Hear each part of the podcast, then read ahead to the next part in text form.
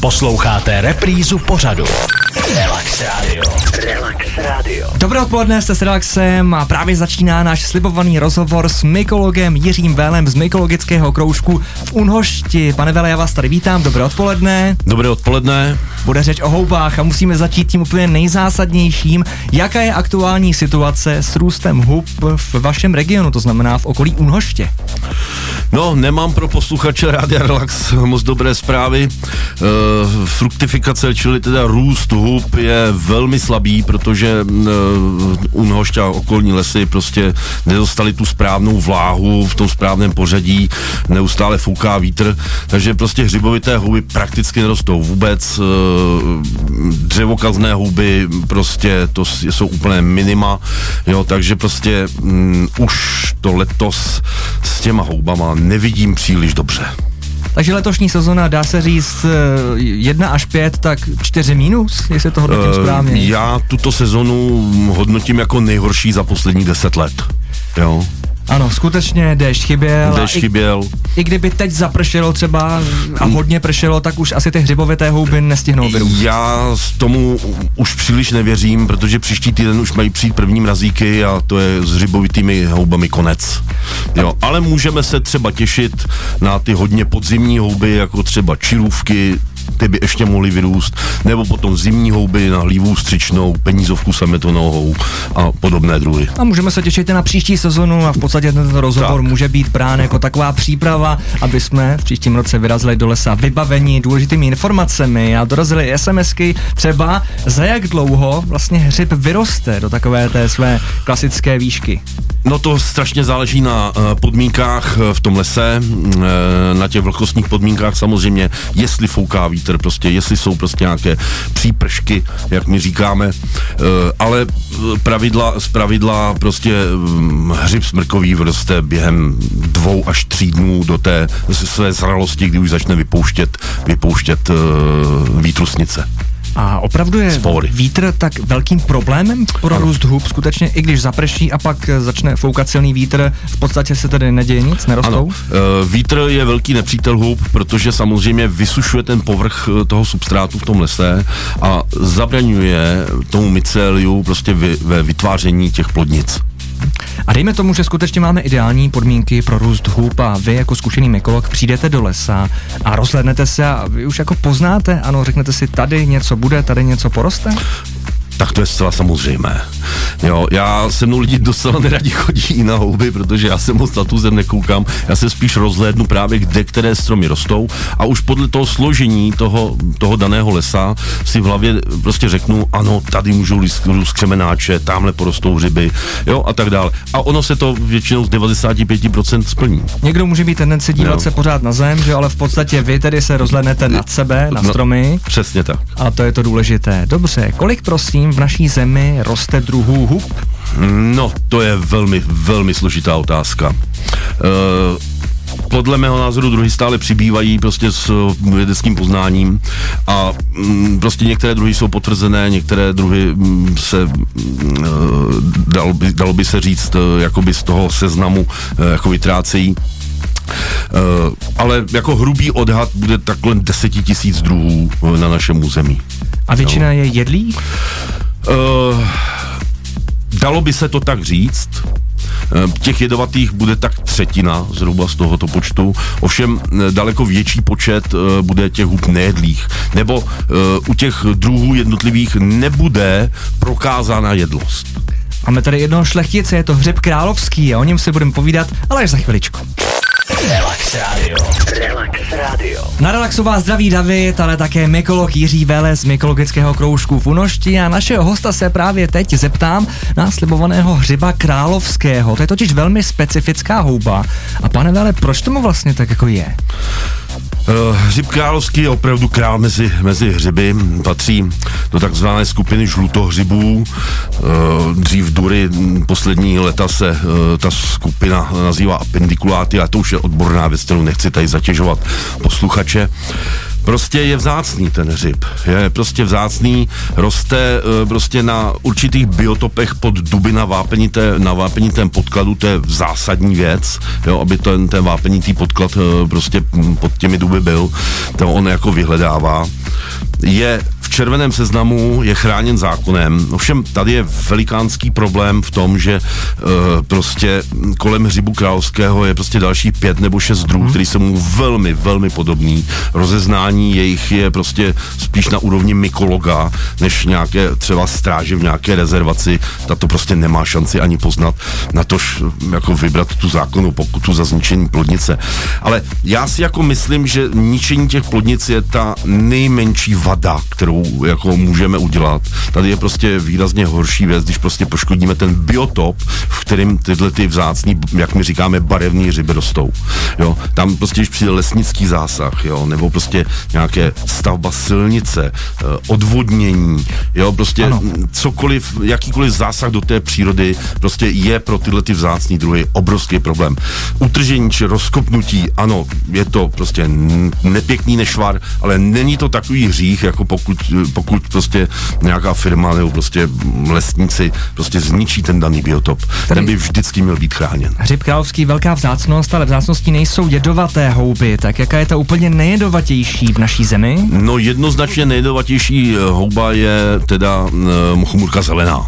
Ano, tak vy jste říkal no. jednu takovou kuriozní příhodu, klidně můžete říct, že jste potkal v lese jednoho ne, jo, jo, jo, je to mm, já řadu let, řadu let zpátky potkal jsem prostě jedno houbaře pravděpodobně v úvozovkách z Prahy a při východu z lesa jsem mu nakouknul do košíku a vidím tam prostě pět nebo šest plodnic muchomurky zelené.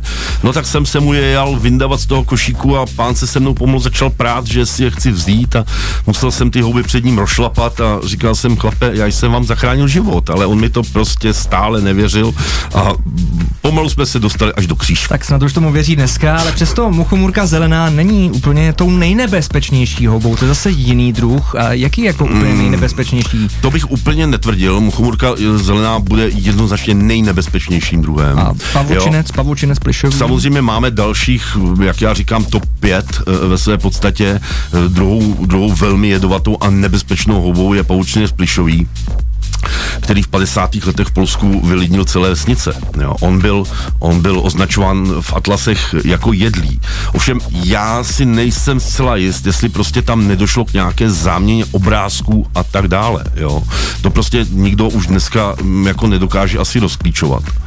Jo. Nicméně ten pavučinec plišový je na našem území zaplať mámu relativně vzácný. A je u toho pavučince nějaké specifikum, že mi může být zle až po delší době? Ano, třeba? ano. To je právě ta jeho záludnost, že e, prostě ta reakce na, na, ty, na ty jedy, které on obsahuje, prostě přijde třeba i za týden.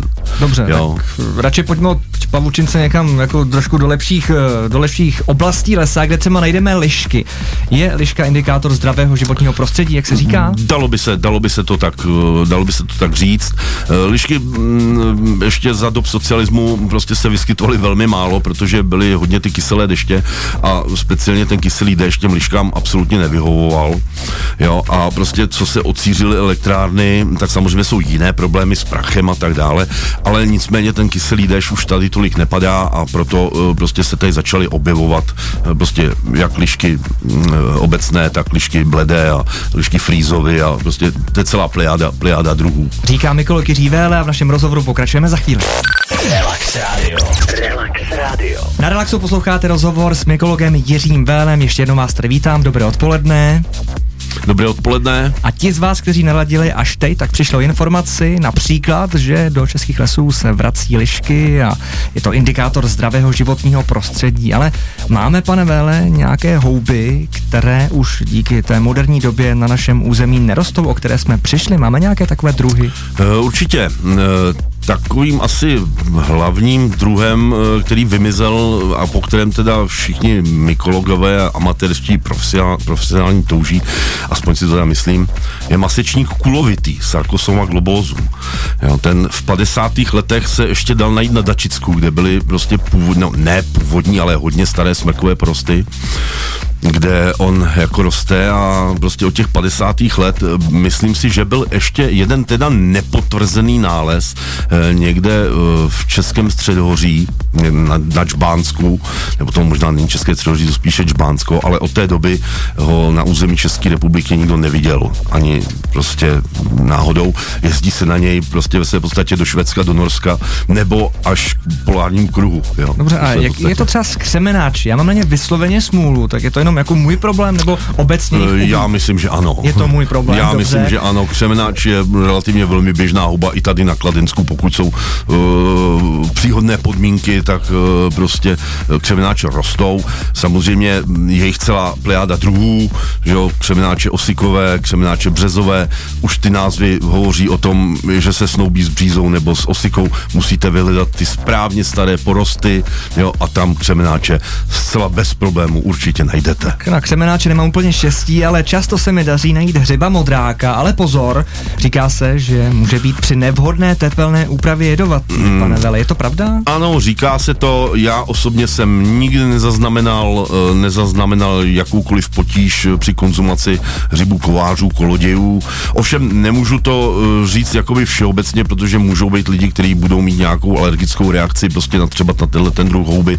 Tak prostě u těchto druhů je potřeba opravdu dbát na třeba delší tepelnou úpravu. Protože pokud on nějaké jedy obsahuje, podobně třeba jako hřib satan, tak ty jedy jsou termolabilní, jo, takže prostě tepelnou úpravou se uh, prostě z té houby ztratí. A když si vás takhle představím, jak jdete lesem, nějaká houba vám udělá úplně největší radost z hlediska toho vizuálního, úplně máte úplně dobré pocity? No, uh, já prostě miluju rod Gastrum, což jsou hvězdovky a uh, kvůli těm hvězdovkám jsem ochoten prostě si po celé republice, abych si nafotil ty správné druhy nebo ty pěkné druhy. Takže prostě určitě mě těší hvězdovky.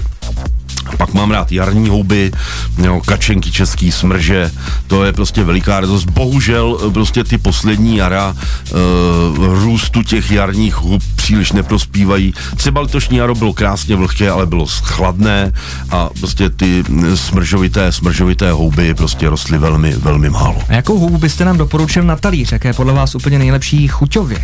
No, za mě je to ta kačenka česká. Kačenka česká tedy. Skutečně. Za mě určitě kačenka česká. V druhé řadě prostě budou už ty holubinky, o kterých jsme před chvilinkou tady eh, spolu hovořili. A prostě holubinky jsou pro mě lepší než ryby. Ano, říká mykolog Jiří Véle a my ještě stihneme jednu takovou kratičkou otázku a odpověď. Je hřib satan a hošťák jedna a ta samá houba? Ne, ne, v žádném případě. E, hřib, si, hřib satan patří do skupiny modráků, Eh, je relativně vzácný na našem území, opět roste v teplomilných Doubravách a Dubohabřinách na Vápencovém podkladu. Jo, jeho lokality by se měly chránit, eh, případně plodnice samozřejmě nepoškozovat, ale jak už o tom už tady řeč byla, jaký mám na to názor, případně prostě jeho výskyt nahlásit někomu mm, prostě do nějakého mykologického kroužku, nebo prostě u některých druhů probíhá takzvané mapování a jsou tady prostě lidi, kteří se prostě tím opravdu zabývají. Je velmi jednoduché je eh, na internetu najít, tak prostě dát jim vidět, kde, kde se prostě ta houba najde. Když to hořčák e, ve své podstatě hřib žlučník je zcela úplně jiná skupina hřibů, je to e, vlastně nemodrá, e, bílá dužnina, e, narůžovilý rouško e, a je prostě odporně hořký na rozdíl od hřiba satana, který hořký vůbec není. Jo. Ale zasirova je docela hodně jedovatý. Děkuji a v našem rozhovoru pokračujeme, ale až za chviličku. Relax Radio. Relax Radio. Na našeho dnešního hosta mykologa Jiřího Vele dorazila celá řada dotazů, jsme za to rádi. Stihneme některé, třeba ten od Františka, který napsal, že 30 let chodil na jedno místo, kde vždy sbíral hřiby, ale najednou nic. Ptá se vás, pane Vele, jestli je pravda, že se podhoubí, počas se samo od sebe vyčerpá a houby tam jednoduše přestanou růst. No ono to bude souviset se, souviset se stářím těch stromů.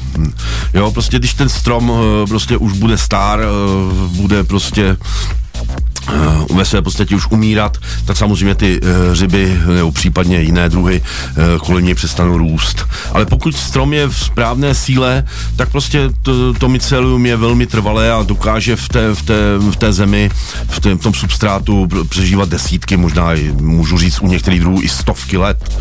Jo, jsou známa, známá pod, podhoubí, která se, no, ty mycelia, která se mm, do, dožila prostě třeba tisícovky let, že jo, to je známé, známé mycelium kolem Stonehenge v Anglii, že jo, to je dopočítáno prostě na snad několik tisíc let stáří. Jo, ale samozřejmě to může souviset prostě se stářím toho, z toho stromu. Děkuji, napsala Jana. Rodiče jí totiž vždycky říkali, sypej k nám na zahradu odřezky od hub, hezky pod strom a brzy tam porostou houby. Je to pravda? Uh, ta pravděpodobnost je velmi malá. Uh, pokud se týče mikorhizních hub, to znamená, to jsou ty houby, které mají to souručenství s tím stromem, tak tam je pravděpodobnost, jako kdybyste v Otavě našli půlkilový nuget zlata. Jo? Ovšem, uh, houby saprofitní, ty, které nemají přímou vazbu uh, na ten strom, jako jsou třeba čirůvky fialový, bedly, nebo třeba vatovec obrovský, tam jistá šance možná by byla. Jo? Když to bude prostě příhodné, příhodné klima na té zahradě, jo, budete tam mít třeba nějaký živý, živý plot z buku a uh, budete tam pod něj dávat trávu posekanou nebo nechat i spadlé, nebo z habrů, to je asi lépe řečeno, ne? Buku, jo, spadlé listí. A budete tam sypat ty odřezky čirůvek fialových, tak mně se to na zahradě podařilo, že mi tam ty čirůvky vyrostly. Tak vy máte asi kouzelnou ruku na ty houby, bych možná trošičku řekl, ale napsal nám je posluchač Josef z Neratovic a ten má obavu, protože má strach ze zadržování snižování radioaktivity v houbách. Je na tom něco? Můžeme houby vlastně konzumovat úplně bez obav? Hmm, houby eh, ve své podstatě absorbují velmi rádi do sebe, absorbují mm, cizorodé látky, takže my bychom měli ty houby sbírat v relativně čistých a nezasažených oblastech, ale e, já zastávám ten názor, že pokud člověk ty houby jí nějakým způsobem střídně a normálně a e, nebude jich konzumovat desítky kilogramů e, ročně, e, tak se prostě nemůže vůbec nic stát. To jsou stopová množství v těch houbách. Jo. Samozřejmě některé houby e, těch cizrodých látek obsahují víc, třeba chomulka šiškovitá, to je zajímavá houba, ty by se dalo říkat uh, chomurka stříbrná. Z by se uh, relativně dalo, kdyby jich samozřejmě rostla nějak na velko, tak by se z ní dalo těžit stříbro, jo? jo, ale uh, jo, není to, není to žádný jakoby fenomén, že by prostě ty houby byly jedovatý kvůli rodým látkám. To ano. určitě ne. Všeho smírou, naprosto Všeho tomu smírou. rozumíme a tady něco voní. Ano, to jsou houby. O vůni hub si budeme povídat za chviličku. Relax Radio. Relax Radio. S mykologem Jiřím Vélem se teď na relaxu budeme bavit o vůni hub. Pane Véle, můžeme říct, že máme nějaké druhy vůní? No sila určitě. Mm, různé druhy uh, voní různě, ovšem je tady jedna věc, že vlastně každý člověk tu vůni vnímá jistým způsobem jakoby subjektivně, jo? takže prostě někomu se určité vůně můžou zdát prostě jiné, jeden bude cítit kopr, druhý bude cítit kokos a tak dále, ale prostě ty vůně jsou opravdu specifické a třeba některé druhy uh, se podle té vůně dokonce dají úplně běžně rozeznat. Jo? Třeba teď mluvím o čirůvce májovce, která prostě má tak specifickou moučnou, někteří lidé paradoxně říkají až štěničnou vůni, ano. jo, že prostě podle té vůně prostě tu houbu jednoznačně identifikujete, protože u té čirůvky májovky by mohla, mohlo dojít k záměně, oni se v tom růstu potkávají v výjimečných roce, ro, rocích, e, třeba se závojinkou olovou, která právě naopak páchne jakoby š, takovou tou nemocniční dezinfekcí, jo, prostě velmi výrazně a nepříjemně, jo, ale říkám těch vůní je celá řada, třeba kalichovka půvabná. Jo, to je relativně vzácná huba, ta voní po mandarinkách, Jo, hřib muravský, ten právě voní potom kokosu, někdo říká kopru. Ano, škoda, jo. že to neprodávají třeba ve spreji, že bych se tak nastříkal, že bych chtěl zamaskovat, že jsem někde byl, aby to vypadalo, že jsem byl v lese, ale co není může být? Mě by zajímalo, pane Vele, co vám nejvíc vadí, když my lajci v lesích třeba děláme, mám tím na mysli třeba houby v igelitce. Víte, co mi nejvíc vadí? Ano. Masko, Karle, pojď se podívat. Tady. Tady to je ten křik, hluk, eh, prostě já nevyhledávám les, když rostou hřiby, já se k tomu přiznám. Já tam prostě strašně nedat chodím, protože tam je takovýhle blázinec, uh, jo, prostě lidi řvou. Homolkovi. Z, z homolkovi zanechávají odpadky, eh, jo, prostě houby jsou poničený, jo, prostě to mě opravdu vadí. A říkáte jako hřibům takový jako komerční houby, můžeme to takhle říct? To je Za mě, v podstatě, ano. ano. dobře. A my se ještě na relaxu stihneme s panem ekologem podívat za hranice České republiky, ale tak ještě se na to počkejte. Relax Radio. Relax Radio. Na relaxová zdraví David, asi mi dáte zapravdu, že nás jako Čechy spojuje láska k pivu, ale taky k houbám, ale mě by proto zajímalo, jak jsou na tom jiné státy. Na tuto otázku se zeptám Mikologa, Mikologa Jiřího Vele. Pane Vele, jsou jiné státy, které sbírají houby tak rádi jako my? Jednoznačně, jednoznačně mm, v našem okolí Polsko, Slovensko, e, prostě to jsou prostě houbarské státy, kde se houby sbírají stejně jako u nás. E, potom mm, třeba se hodně sbírají houby i v Chorvatsku, tam se stýkám s několika lidmi z mykologických eh, kroužků chorvatských, jo, jsem vždycky zvan na Den Morchela, vždycky v Dubnu se tam jezdí na smrže, jo, prostě to je jako, tam mm, je to houbařsky velmi, velmi podchycený. Uh, Itálie, uh, tam jsou eh, ve své podstatě ten hub je tam, sběr hub je tam omezen, teda buď jako, eh, buď budete majitel lesa, nebo budete licencovaný restauratér, který prostě má povolení prostě v určitých typech lesa sbírat houby prostě pro své komerční využití. E, Německo, v Bavorsku, tam se houby sbírají běžně, samozřejmě v tom bývalém východním bloku, tam no, to s tím sběrem hub je slabší, tam se houby příliš nezbírají. No, samozřejmě jsem zapomněl na Rusko, no, kterém pojďme radši dál, neradi, ale neradi mluvíme. Když se podíváme teďka třeba na tu Itálii, takže může se stát, že půjdu v Itálii lesem a potkám tam Itala, který skutečně rád si na svoji pizzu nazbírá houby. Mm, ano, ale říkám, je to tam eh, podloženo teda nějakým tím povolením, jo.